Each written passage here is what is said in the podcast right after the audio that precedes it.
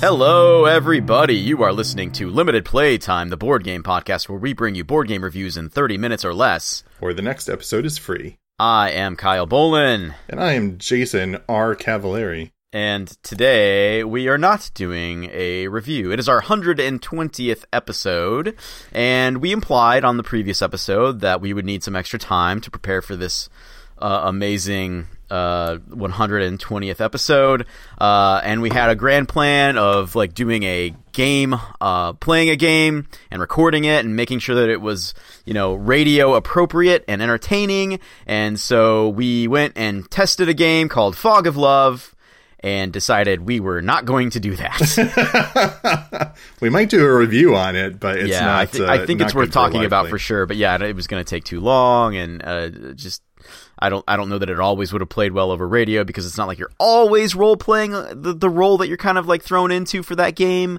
Yeah. Uh, so we were just like, eh, this is too borderline. I think we're gonna go with just a we'll we'll go with a plan B. And so we uh, thought, what a disappointment that was. So we might as well bring you ten more disappointments. Let us disappoint you further. Yeah. so today we are talking about our top 10 disappointments in board gaming. Yes. Uh, and this is a this is a collated list. This is a list of 10, not two lists of 10. So it's it, Jason and I have agreed on which 10 games we would wish to focus on and talk about, and then we also uh, agreed over time on how to order them from 10 to 1, 10 being the least disappointing and number 1 being our most disappointing game. Now, what does disappointing mean, Jason? Are these bad games? Not necessarily. Um, they're games for which, uh, personally, this is how I'm explaining it to myself. Really, I, they're games for which I had high expectations, or I really, really wanted them to be something, and then it turns out that they weren't that thing, and so the experience of playing them was disappointing. Not that playing the game was bad; it's just not what I wanted or expected. Yeah, that that's exactly how I would have put it too. Maybe with the additional little nugget of maybe there was a lot of hype around a game and and that that sort of set up a certain amount of expectation that then it didn't quite live up to. Uh i, I don't know. Like the, the the one game that i thought about specifically that would have fallen into that category was seafall but we didn't put seafall on this game or on on this game on, this this, game. list. Yeah. We did not put seafall on this list but we've got mm, maybe one game maybe one game maybe more than one game on there that still kind of fall into that category of this was right up our alley. Also, it had a lot of hype, or in one case, it had a lot of hype. So we'll get there. Right, yeah, All right. yeah. So let's start at the top of the list. Uh, Jason, uh, Yes. do, do you? Let's see. You should. You really cared about who reads what, so I think you should, You should go probably do first, the odds. So yeah, I'll do the the the the number ten spot on our list. The the the least most disappointing game on this list is C- Cloudspire. Yeah, did we talk about this in an episode? I can't remember. We yeah, we totally did. We reviewed Okay. it entirely uh, on on an episode, and we we spoke about it on one of our 2019 Gen Con episodes after we played it super late at night with Phil. uh, and so I think on that episode we did say that it didn't quite blow us away with the competitive part of the game, uh, but I really enjoyed the cooperative and the solo parts of the game, and that still is true.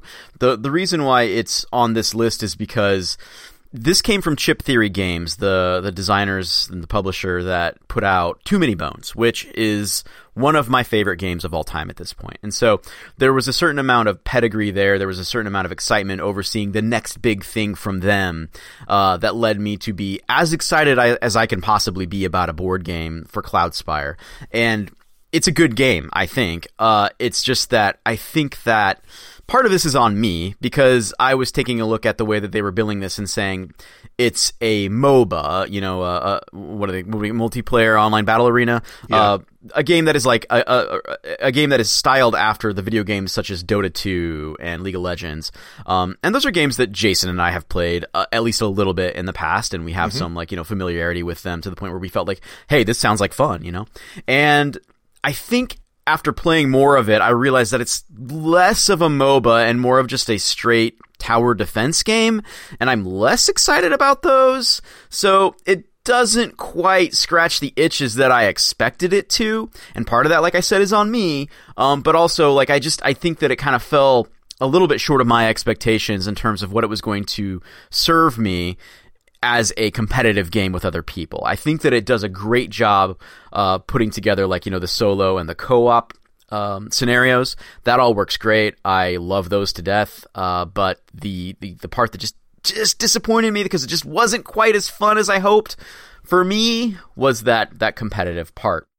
And now Jason has tried Too Many Bones, and yeah. so retroactively, you yeah. said you were kind of thinking about it and kind of comparing the two experiences. So, yeah, so I, I, said this the other day when we were putting the list together. Is like Cloudspire is sort of like retroactively disappointing to me because I, at the point that we had played Cloudspire, I had not played Too Many Bones, and so I didn't really have any expectations for games coming from Chip Theory Games or anything in that that wheelhouse, and so when we played it, I was like, yeah, this is a fine game. Like, there's, I didn't see a lot wrong with it. Um, but now that I've played Too Many Bones, I can see there's still nothing wrong with the game, but th- there's, um, if I had played Too Many Bones first, I would have had a similar experience to Kyle. I would have expected a lot more, uh, from what this game was billed as. Yeah, you, you expect something that's like, oh my gosh, what a revelation, you know, because that's what you, that's the experience you have the first time or two that you play Too Many Bones, yeah. and that didn't happen to us playing Cloudspire. Yeah, no, um, it, it's a fine game, um, yeah. and I enjoyed playing it. Uh, it just doesn't match up to other things from that same company. Yep. So that's why it's at number 10, not because it's a bad game. It's a good game. Uh, it just uh, didn't live up to the expectations that I had at the time or the retroactive expectations that Jason is placing on it. So Yeah, exactly. yeah. All right. Number nine, Jason. Okay. Number nine is uh, Mansions of Madness second edition. Um, I put this on, I wanted to put this on the list because um, again, I don't think it's a bad game necessarily. I enjoyed playing it, and I would play it again. Um, but a couple of things about this. One, a lot of you know that I'm a big fan of Cthulhu games. Um, just love those tentacles. I do. I just I don't know what it is. Even though I don't really we've talked about this before. I don't like reading Lovecraft. I think his stories are boring. But they I suck, love yeah. games that are themed on his mythos or whatever. Um so so yeah so I, i've played a lot of games with that theme um, and i so i kind of expect or at least hope for a lot from them.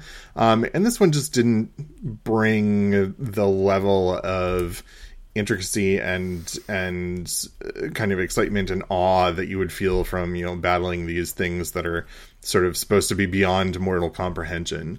Um, i I, I, I, compare it to things that I enjoy in that wheelhouse, like Arkham Horror, for example, um, or even the first edition of Mansions of Madness. Uh, Kyle, Kyle described Arkham Horror the other day as like a beautiful mess, uh, which I think is quite accurate. I mean, it's it's sort of nightmarishly uh, uh unapproachable in terms of the rules and all the different. It looks like a board scenarios. game factory threw up on your table when you're playing it. Oh yeah, there's like 20 decks and like a billion counters, and I mean, it's just crazy.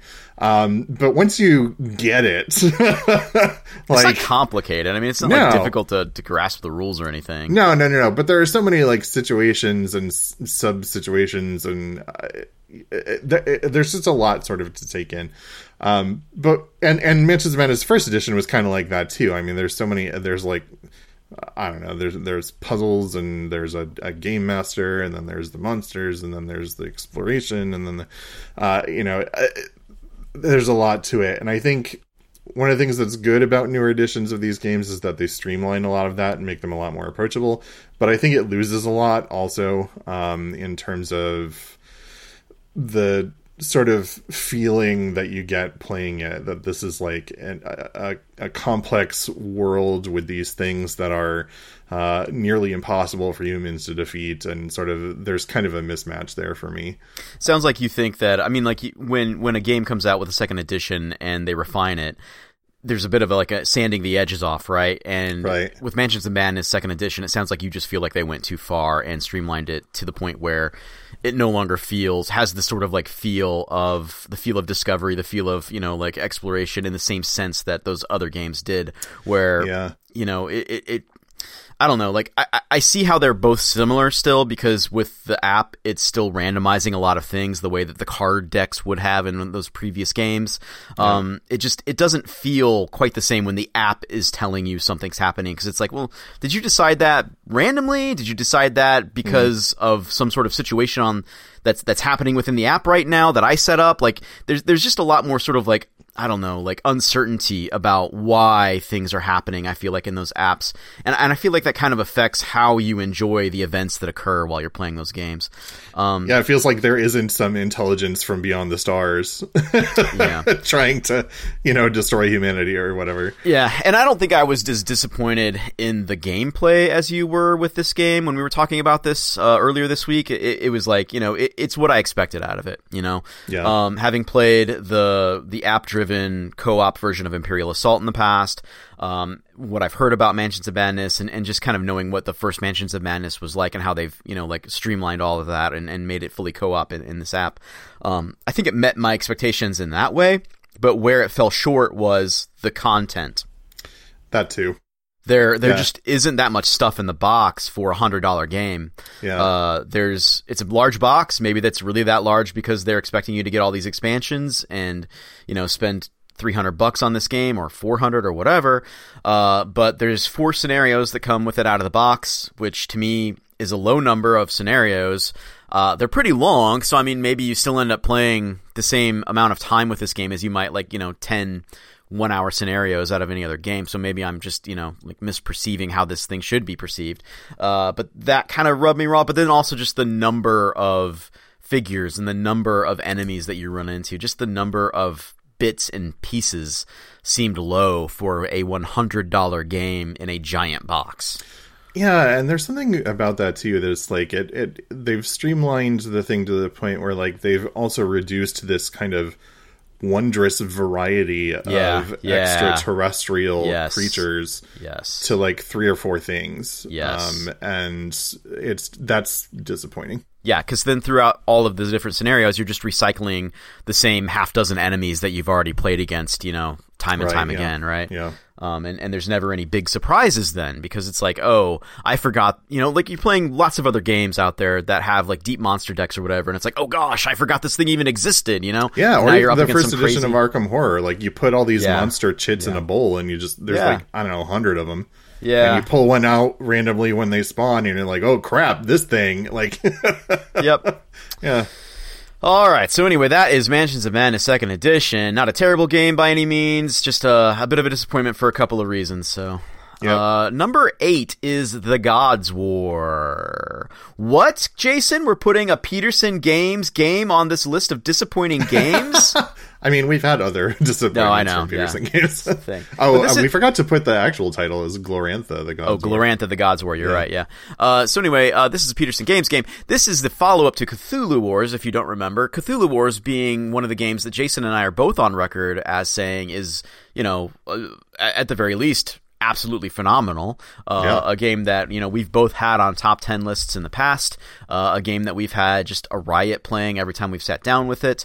It was uh, the subject of our very first episode. It was, yeah. And the Gods War was the follow up to that. It uses basically you know like the same the same systems, the same structure of of Cthulhu Wars, and they decided to add a bunch of other mechanics to you know to the initial sort of system that they created for Cthulhu Wars.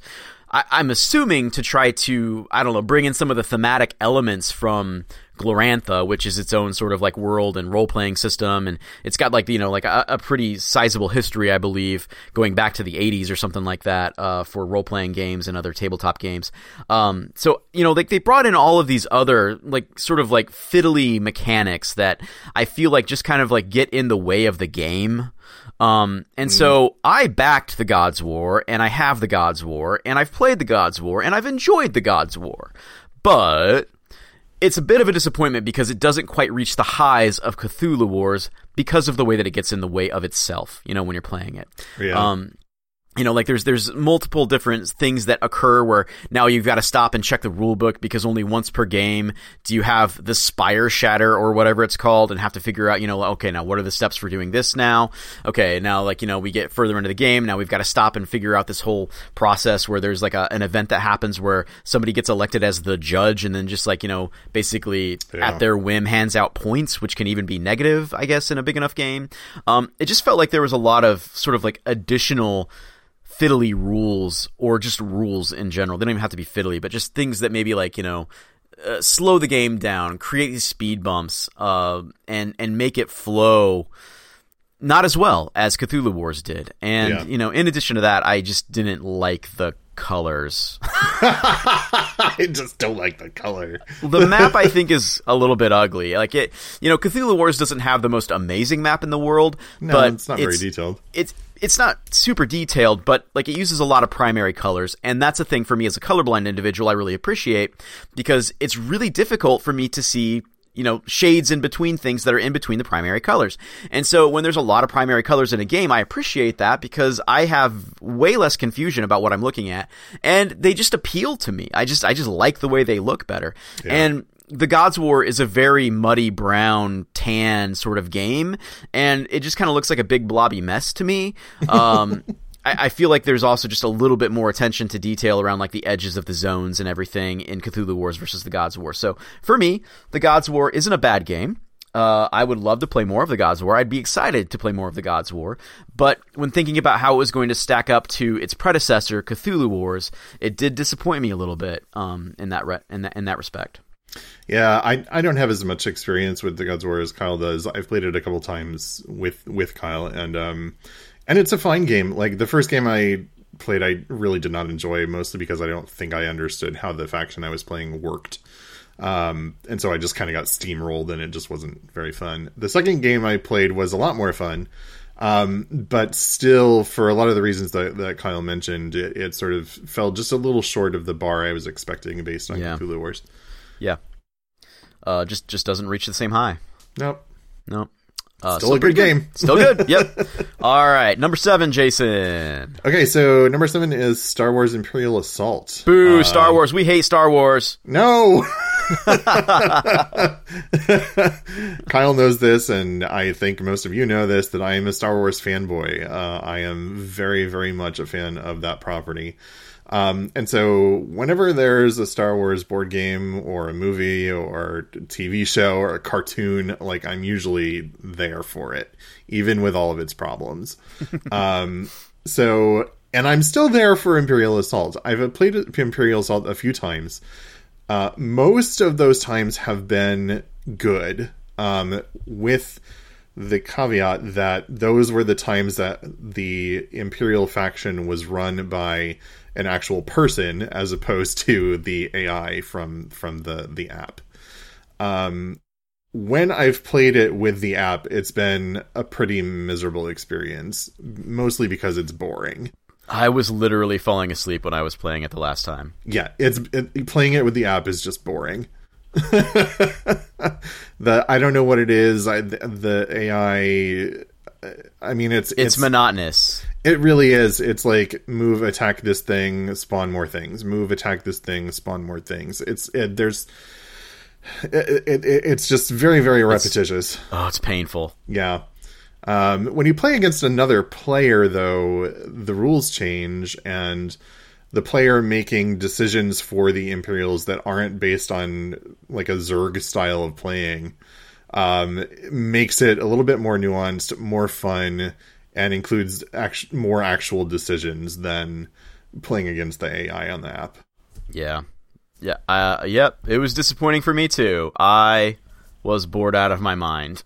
Yeah, it's playing against the app. It really is just boring, and you yep. know it's it's and it's disappointing, especially for somebody that's really into Star Wars, where you have this kind of attachment to a lot of these characters and you know how they're supposed to act and you know so it, it can be really awesome when you're playing against somebody who's playing as yeah, like darth yeah, vader yeah. you know and this sort of menace uh, is coming as opposed to the app where they're just kind of throwing stormtroopers at you. Yeah, yeah. Playing playing against a real human, I, it feels to me like you can hear the escalating music in your head when you're playing against a real human or playing as the the bad guy against other real humans. You can it, it, has a cinematic quality to it, the way that there's this sort of back and forth and the way that the events you know, they, they make sense. That you know, like the the thing that a human does to respond to another human feels more natural than the thing that an app might choose to respond to. Yeah. You know, like the human actions, uh, as or by whatever. Um,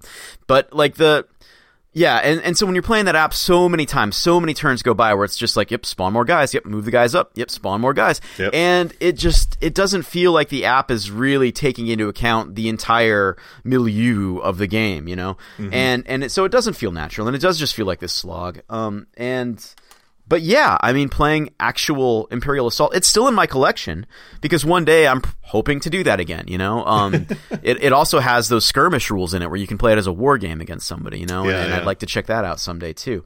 Um, and there's a little part of me that still wants to give a second shot to the app and see like you know does this come together at some point when i played it before i played it cooperatively with my wife is is the reason why it was boring because you're only controlling one character and you only do one or two things with that character would it be more interesting if i was playing a team of two or three or four hmm. so i feel like there's still maybe a little bit of chance that there's some hope that that app might be entertaining in certain situations, right? Uh, So I'm I'm willing to try it another couple times when I get you know get around to it.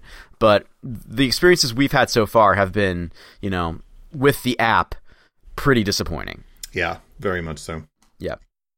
All right. right. Number six. Yeah. Number six. Uh, this is a game that had quite a bit of hype around it. I believe there's still kind of a bit of hype around it. Know, and that really is popular. Villainous, uh, Disney's Villainous.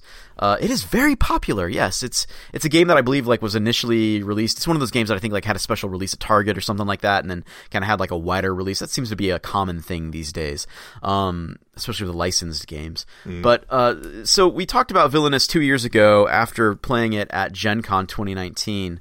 Uh, we hadn't played it at that point, and we knew that it was in incredibly popular with like you know the board game community i guess people um and when we sat down to play it, it was like you you are playing this villain, you have this goal.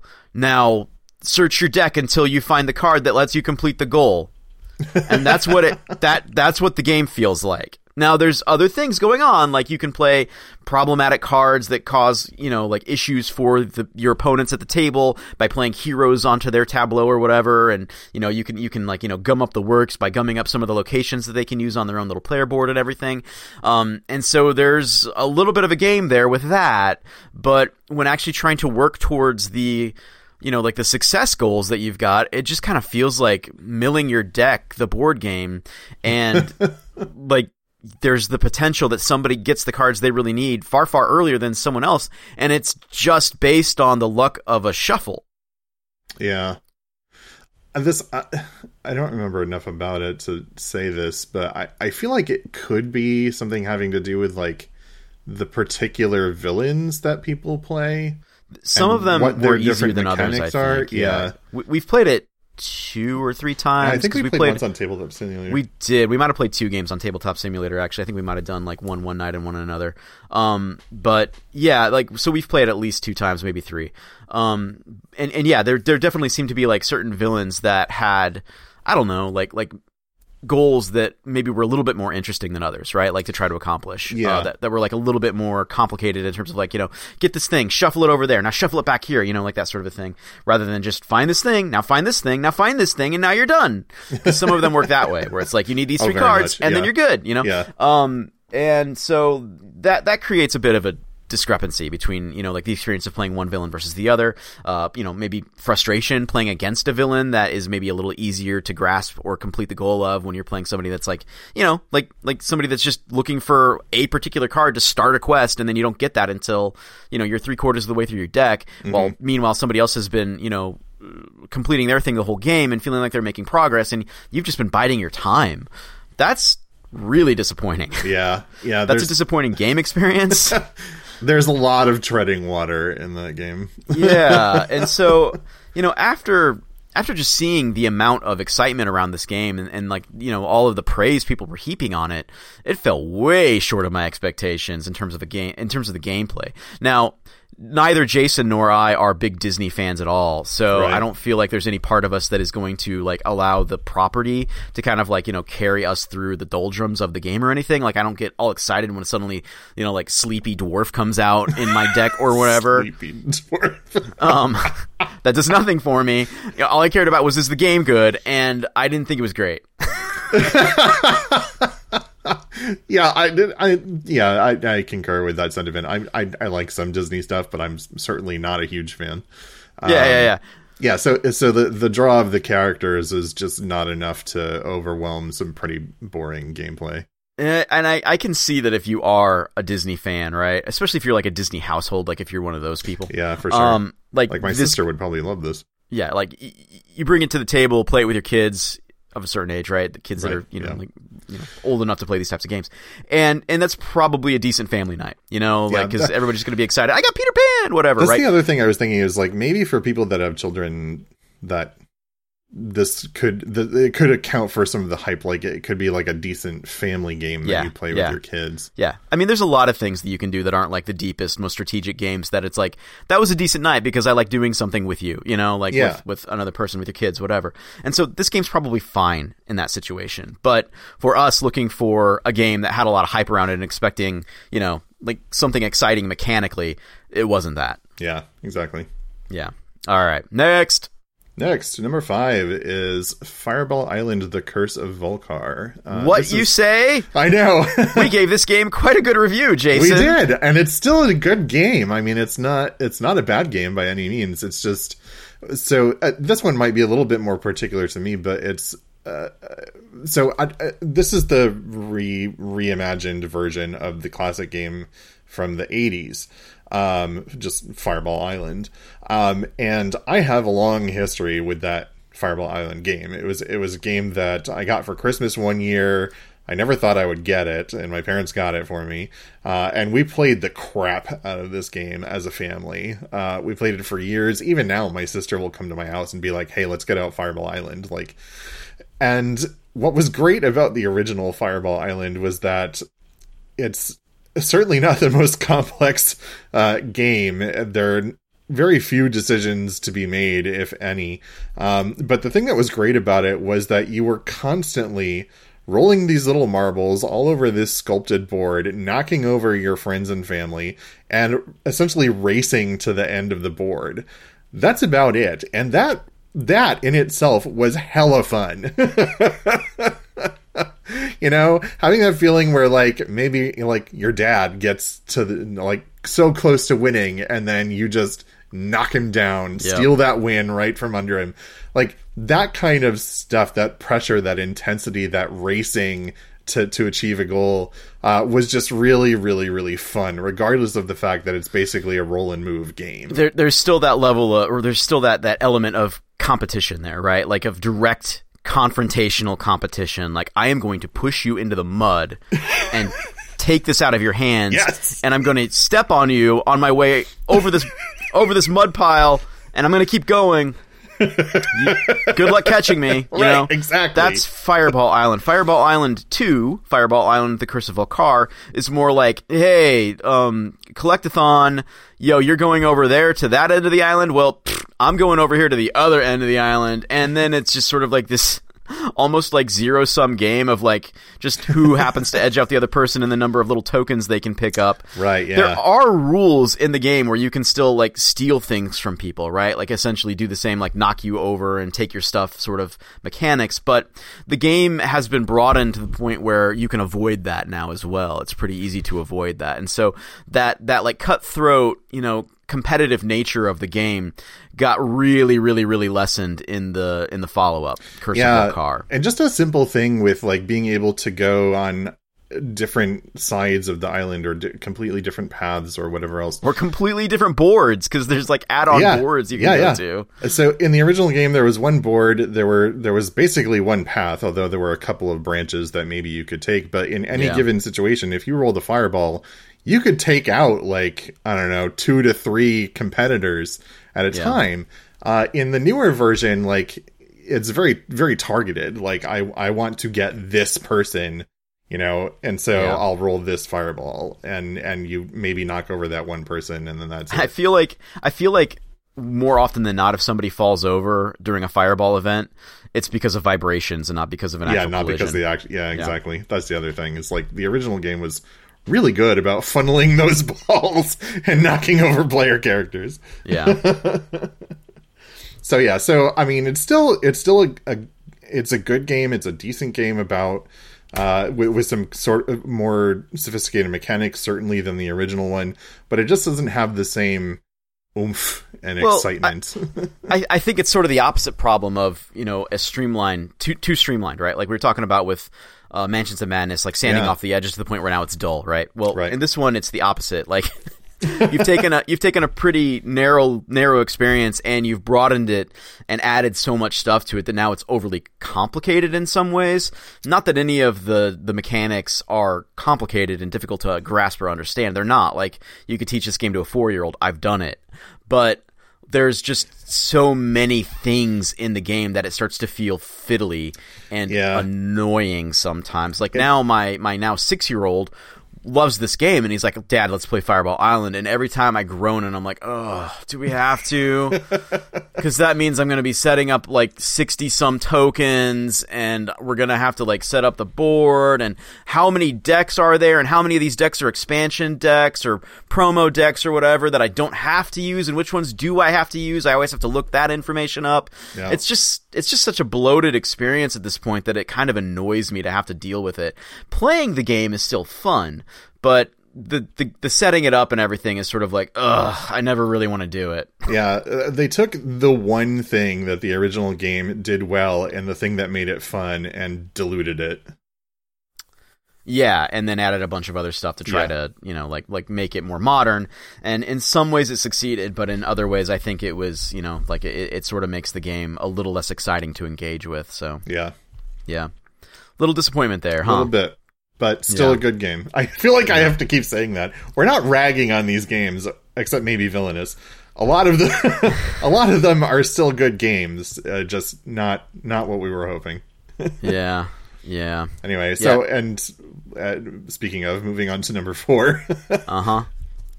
Uh Pandemic Legacy, season two. Yes. Uh, not season one, not season zero. Those games are perfect. Mm, Chef's kiss. Uh, Pandemic Legacy Season 2 was a really fun game for a really long time. We came off Legacy Season 1 feeling like that was one of the best experiences we'd ever had on a board game. Maybe the best experience we'd ever had in a board game. And we were we had high hopes for Legacy Season 2 and it seemed to be living up to those hopes for quite a while. But as you get towards the end of the game, especially the final mission, one thing that happened to us was that a lot of the decisions that we had made up to that point, and a lot of the work we had put into the game to try to, you know, um, improve our situations, to make ourselves stronger, whatever, a lot of that got turned against us. And it made the end scenario almost impossible to pass in a way that was not fun.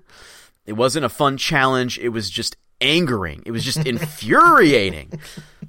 And so to have such high expectations for the game in general, but then also to have like you know had a pretty decent experience through the bulk of the you know like the, the campaign, to have it all culminate in one big, just sort of like poke in the eye, um, was one of the most disappointing singular experiences I've had in a board game, uh, and it it soured the entire game for us. Like when we look at Pandemic Season Two, Pandemic Legacy Season Two I mean, we, we have antipathy towards that game because of how how it eventually kind of turned on us. Mm. Um, you know that also kind of like led us to be like, do we really want to get season zero when it came around? And I was like, yeah, I'll order it. I'll throw it into a, you know, like a, a, an online order, so it'll help me get to free shipping or whatever. And oh, lo and behold, that game is fantastic, and you know, like kind of turned us back around and the other way. Now we're, we're big fans again of Pandemic Legacy. Uh, but yeah, season two was a decent game for a while, and then just kind of subsequently got worse and worse until it finally was like, oh actually this game is aggressively, you know, bad to you specifically to us because of I don't know if this happens to everybody, but it sure turned on us in a way that we did not expect and uh you know, it, it, makes you resent the game a bit when it takes your own choices that you've made in order to, you know, like like sacrifice certain things or or put certain resources into things, and then it takes that and turns it against you. Boy, does that make me mad. yeah, that sounds like an incredibly frustrating experience. Yeah, um, I have I have not played this game, so I, I can't really add a whole lot to it. But just the way you describe it, uh, it sort of, sort of is giving me a secondhand trauma. Uh-huh. Which is how I felt when you were describing to me our number three game on this oh, list. Oh yeah, number three is probably the biggest disappointment for me personally. uh, so number three is uh, Road to Enlightenment. Um, this was a game that I was really really excited for. Um, it's it takes a historical era that first of all I'm uh, I'm supposedly an expert in because I, I, I supposedly? Well supposedly. It was it was one of my fields for my doctorate. So yes I am a, an enlightenment scholar you could say. Did this game make you doubt your own uh, expertise in the area? Was it that bad? No and, and it might have even been because my expertise but but I know. But um but I, so first of all I'm a big fan of the historical era. Secondly I was really really interested in the way that they were going to take a historical moment that's characterized by ideas like just intellectualism um, and turn that into into a board game.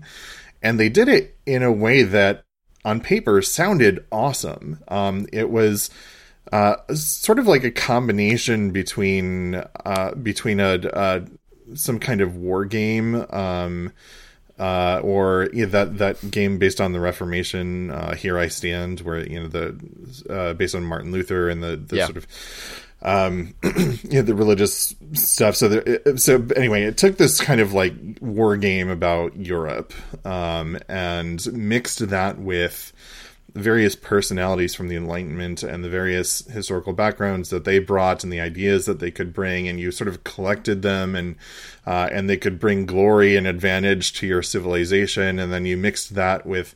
Uh, antagonism towards certain religious backgrounds and then certain po- political movements that were going on at the time and sort of sounds like a terrible terrible like like theme right like just just like the worst kind of I know, but it, human it, behavior. I know, I know, and it could have been so interesting. And I was, and I was really interested in how they were going to do this mechanically uh, with the collection of these what they called luminaries. You know, you yeah. were collecting these various scholars and thinkers and scientists, and um, and and how that was going to you know ascend your civilization and into the new age or whatever. And it turned out to be unplayable um, because primarily because the rules were really subpar. Um, there were whole elements of the game that were not addressed in the rulebook. Uh, yeah. I mean, even setup was a nightmare because they just kind of forgot to put certain things in it. And then you could kind of get around that with like the help of some very, very helpful people from the internet who were trying as desperately as I was to really like this game. Um, but in the end, it still was just basically unplayable. Half of the rules didn't make sense. You didn't really know what to do or how to make decisions, um, and I couldn't get through even a single a single round, a single turn. Um, and it really, really broke my heart because I wanted this game to be so, so good. Did did the designer or the publisher do anything afterwards to try to remedy the problems, like issuing like a, a 1.1 or 2.0 rule set so or anything like that? There was at one point um, uh, a, a push on the part of the game designer to uh, release a revised version of the rules. Um, and they appeared in draft form, and and that was it. They never um, they never moved forward with an official second rule set. Uh, the draft form itself fixed some of the issues, but by far not all of them. Um, hmm. And I believe at one point the designer actually posted and said, uh, "We're no longer supporting this title. Sorry." Oh wow! Yeah, that's pretty crummy on their part. I know, uh, and I get the feeling that he was as disappointed about it as the rest of us because this was who was the publisher. Uh, the, I don't remember the publisher. The designer is Dirk Knemeyer. Okay, well, if he was trying to, you know, like remedy the problems, then it's not on him, right? Right. Well, Alcoso kind of feels like he gave up because so the the draft rule set was published by him, and I don't think it came from the game publisher. It was just posted as a file on on Board Game Geek, and then he posted himself again, not under the not under the the the publisher's name, saying that you know that we've gone about as far as we can go with this, and and we're we're not going to go anymore. And I I really got the feeling that he was as disappointed about it as the rest of us were because it's obvious that he poured a lot of time and effort and thought and love into this game and and it just didn't pan out. Published by Conquistador Games Incorporated. Yeah, I don't know anything. Calling you out, Conquistador. Finish your rule book. yeah, I know. I know. I would dearly, dearly love for there to be like a, a, a better version of this game surely the community has made something playable out of this, right? They've tried. Yeah, yeah. I mean, okay. I, people have tried real hard to make this work.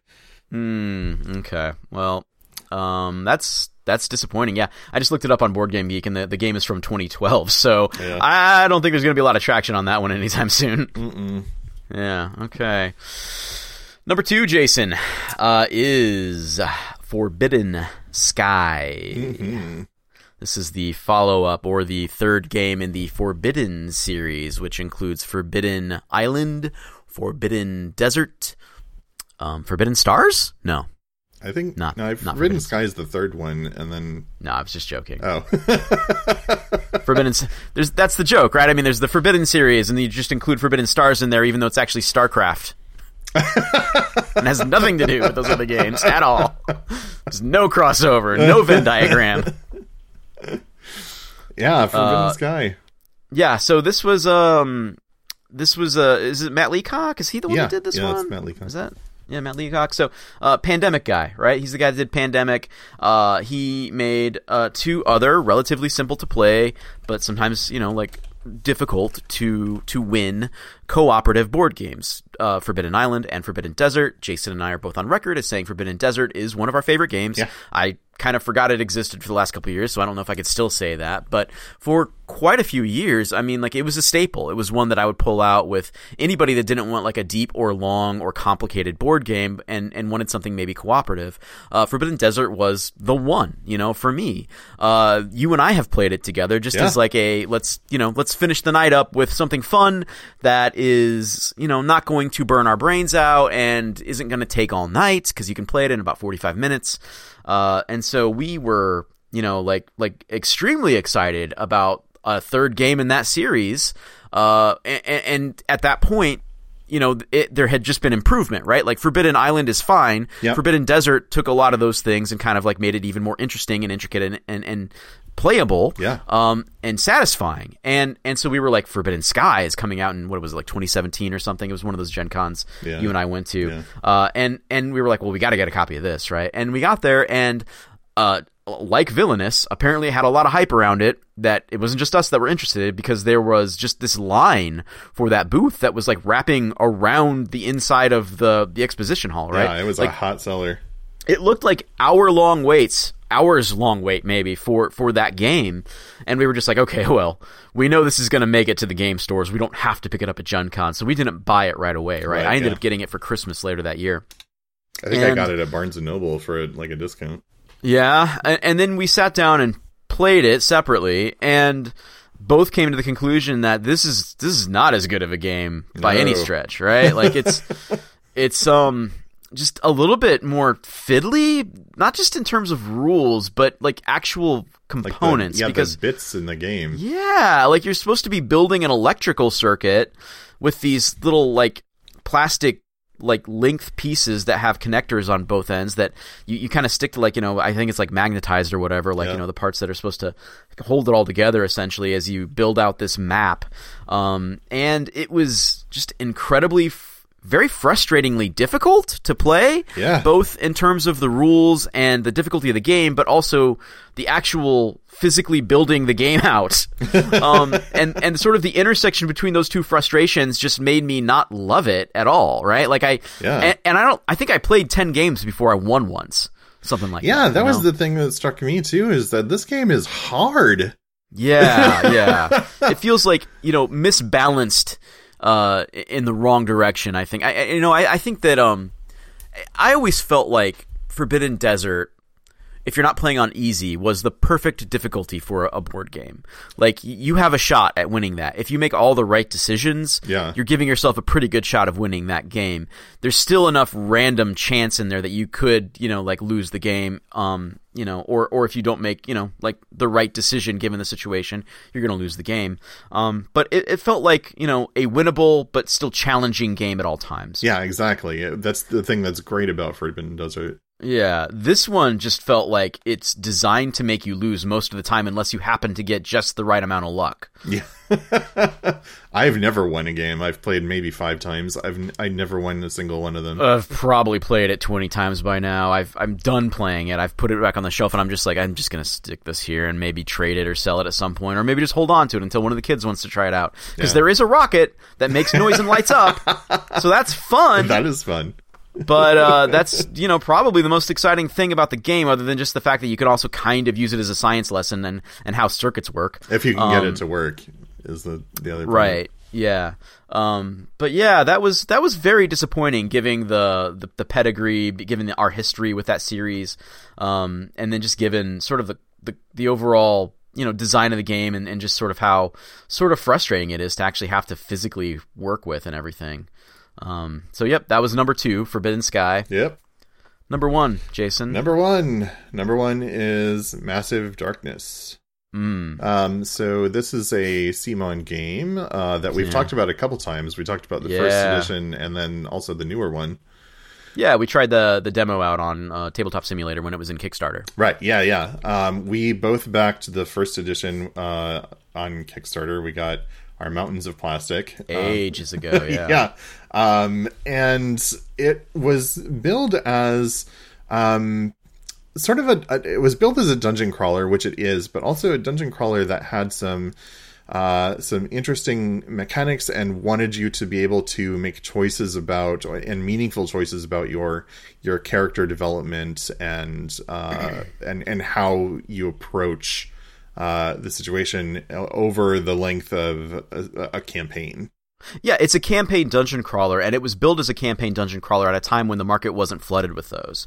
So, at a time when we were looking for one, right? When we were trying yeah. to find, essentially, when Jason and I were probably looking for what would be a modern hero quest, right? Like something that allows us to take the same characters through multiple dungeons and a storyline uh, some character progression, you know, like feeling like you're you're getting stronger throughout, like a D and D campaign, right? Like yeah. that's that's what we were hoping for was a board game version of that. That's what it said it was. It had a lot of things that sounded real cool, like you know the class that you are isn't necessarily the character that you are. So you might have a character that looks like a wizard, but you can stick him uh, on a character sheet that says now he's a barbarian, and so you have access to all these like you know barbarian skills that you can get uh, in addition to his innate wizard powers or whatever. And so you can mix and match types of characters with you know like these different class sheets and stuff. Yeah. Um, and that all sounded really cool. And then we got the game and we tried it out. Yeah. And it wasn't it wasn't as good as it sounded. No. Um I mean and that said, I mean it's a it's a fine dungeon crawler. Yeah, I mean it, it, it it's in the it's basically it's basically like a it uses the same sort of mechanics as a zombicide like it feels very much like a like a, a little bit of a an altered zombicide game and so if you know what that game's like it's it's very much like a dice chucking you know like low stakes sort of dungeon crawly or like you know like skirmishy type game and Zombicide's fine for what it is. And and Massive Darkness, if you're playing it like that, is also fine for what it is. Like right. you can have fun with it. But what but it is what, is not how it was sold. yes. if you're looking for a game with very interesting and satisfying character progression and a very interesting and satisfying campaign, it isn't that. That was something that they, you know, like they said that they were adding or whatever at, at some point, and it just didn't it just didn't satisfy. Like the the character progression to me always felt like the zero sum game because, and it, it just made it, the way that the character sheets work. So much of it was just like, okay, now you're better at range, so you know, like plus one to range or plus one to you know, like dice when you make this kind of attack or whatever. Minus one to you know, like the the defense dice of the person that you're attacking or whatever, and that all just feels like variations of the same thing yeah. plus one plus plus one minus one somewhere and so it didn't feel like any of the perks or very many of the perks or skills or whatever you were unlocking were interesting they were all just like you know number manipulation and at that point it doesn't matter what class i am like it doesn't matter whether i'm getting a plus one to my attack because i'm a barbarian doing a heavy hit or because i'm a wizard that's adding fire to this attack the same it's the same difference it's one, just yeah. plus one yeah, yeah. and, and there was so much of the character progression that felt like that to me that that was super disappointing disappointing. Um, and then I think just like you know the, the the rest of the campaign didn't do enough i think to make it feel like a very interesting campaign in terms of like you know how you get gear and you know like level up and and yeah. you know the way that the the the, the different missions kind of like you know didn't chain together in an interesting way. Um, it just fell short of that promise of being a really interesting big box campaign game that then other games came along within a year or two and really you know like knocked it out of the park in. So right, yeah yeah. So now looking back, like there's just no reason to have Massive Darkness if what you're looking for is a campaign style board game. There's a million alternative choices out there that are way better at being a campaign board yeah, game. Yeah, go get Gloomhaven. Yeah, yeah, yeah, yeah. I mean, like even Sword and Sorcery, we've played. Yeah. It's got its issues. It's got its problems, we've got its issues, yeah. but it's it's way better than that. Um, and there's you know, like there's really only one use case for Massive Darkness at this point, which is either, yeah, I guess maybe two. You like the minis and you just want to paint and maybe like you know use the minis in some other game, or you just want a real casual, you know, hack and slash game, mm-hmm. in which case it it's that, and yeah. that's fine. Yeah, which you can um, certainly you don't have to play the campaign; you can just play scenarios. Yeah. And that's how I've played it in the past when I still had the game because now I've sold it. But when I had the game, that's how we enjoyed it. It's yeah. just as a you know one off hack and slash experience with very fast character progression throughout the mission, and that's it. You know, not yeah, worrying like, about the like campaign Zombicide. progression or any of that. yep, like Zombicide. Um, and and then I decided, why do I? I don't need two of these, so I kept Zombicide, Black Plague, and I got rid of Massive Darkness. So. yeah. Um, yep. And so yeah, there it is. Fine, Amen. fine game, fine dungeon crawler. Sort of a disappointment. Yep. Yep. Just because it promised to be a campaign game, a campaign style game, and it it, it wasn't that yeah, interesting of a campaign. so yeah. Yep. Yep. All right. So those are our 10 most disappointing games. Hopefully we didn't drag any of them too badly and, you know, hopefully we weren't too too too big of bullies here because that makes me feel bad, but I don't know. Like I feel like just saying this could have been better if this was better. I feel like that's just criticism, you know? And so Yeah. That's what I'm hoping for. I don't think we were that mean. I hope not. Uh, if you'd like to email us or get in get a hold of us somehow and let us know if we were too mean, in fact, how would they do so, Jason? All right. So to get your flame on, uh, you can email us. It's podcast at limitedplaytime.com. You can go to the website, limitedplaytime.com. You can uh, tw- tweet us, Twitter us. you can tweet us at limited playtime or go to Instagram at limited playtime podcast. Twitter me, senpai. Is that a thing the kids say in the I, animes? I don't know. I, is that a... I hope it is. That sounds funny. I hope so too. yeah. If not, we need to make our own anime. Exactly. Oh, another project. Great. Uh, yeah. All right. Thanks for listening, everybody. We'll be back in two weeks with. Are we going to do a review next, or are we going to do that other list we were talking about? I don't know. I feel like we should do the list. I feel like we. I think we're going to do a follow up list to this one. Uh, top 10 surprises. So the, the, the inverse of this list. Yes. Uh, companion piece. This, these were our disappointments. These are our pleasant surprises. Things that we didn't have as high of expectations uh, for that then turned out to exceed our expectations. So that's what we're going to be doing in uh, two weeks. So look forward to that, and we'll see you then. Later. Thanks, everybody. Bye.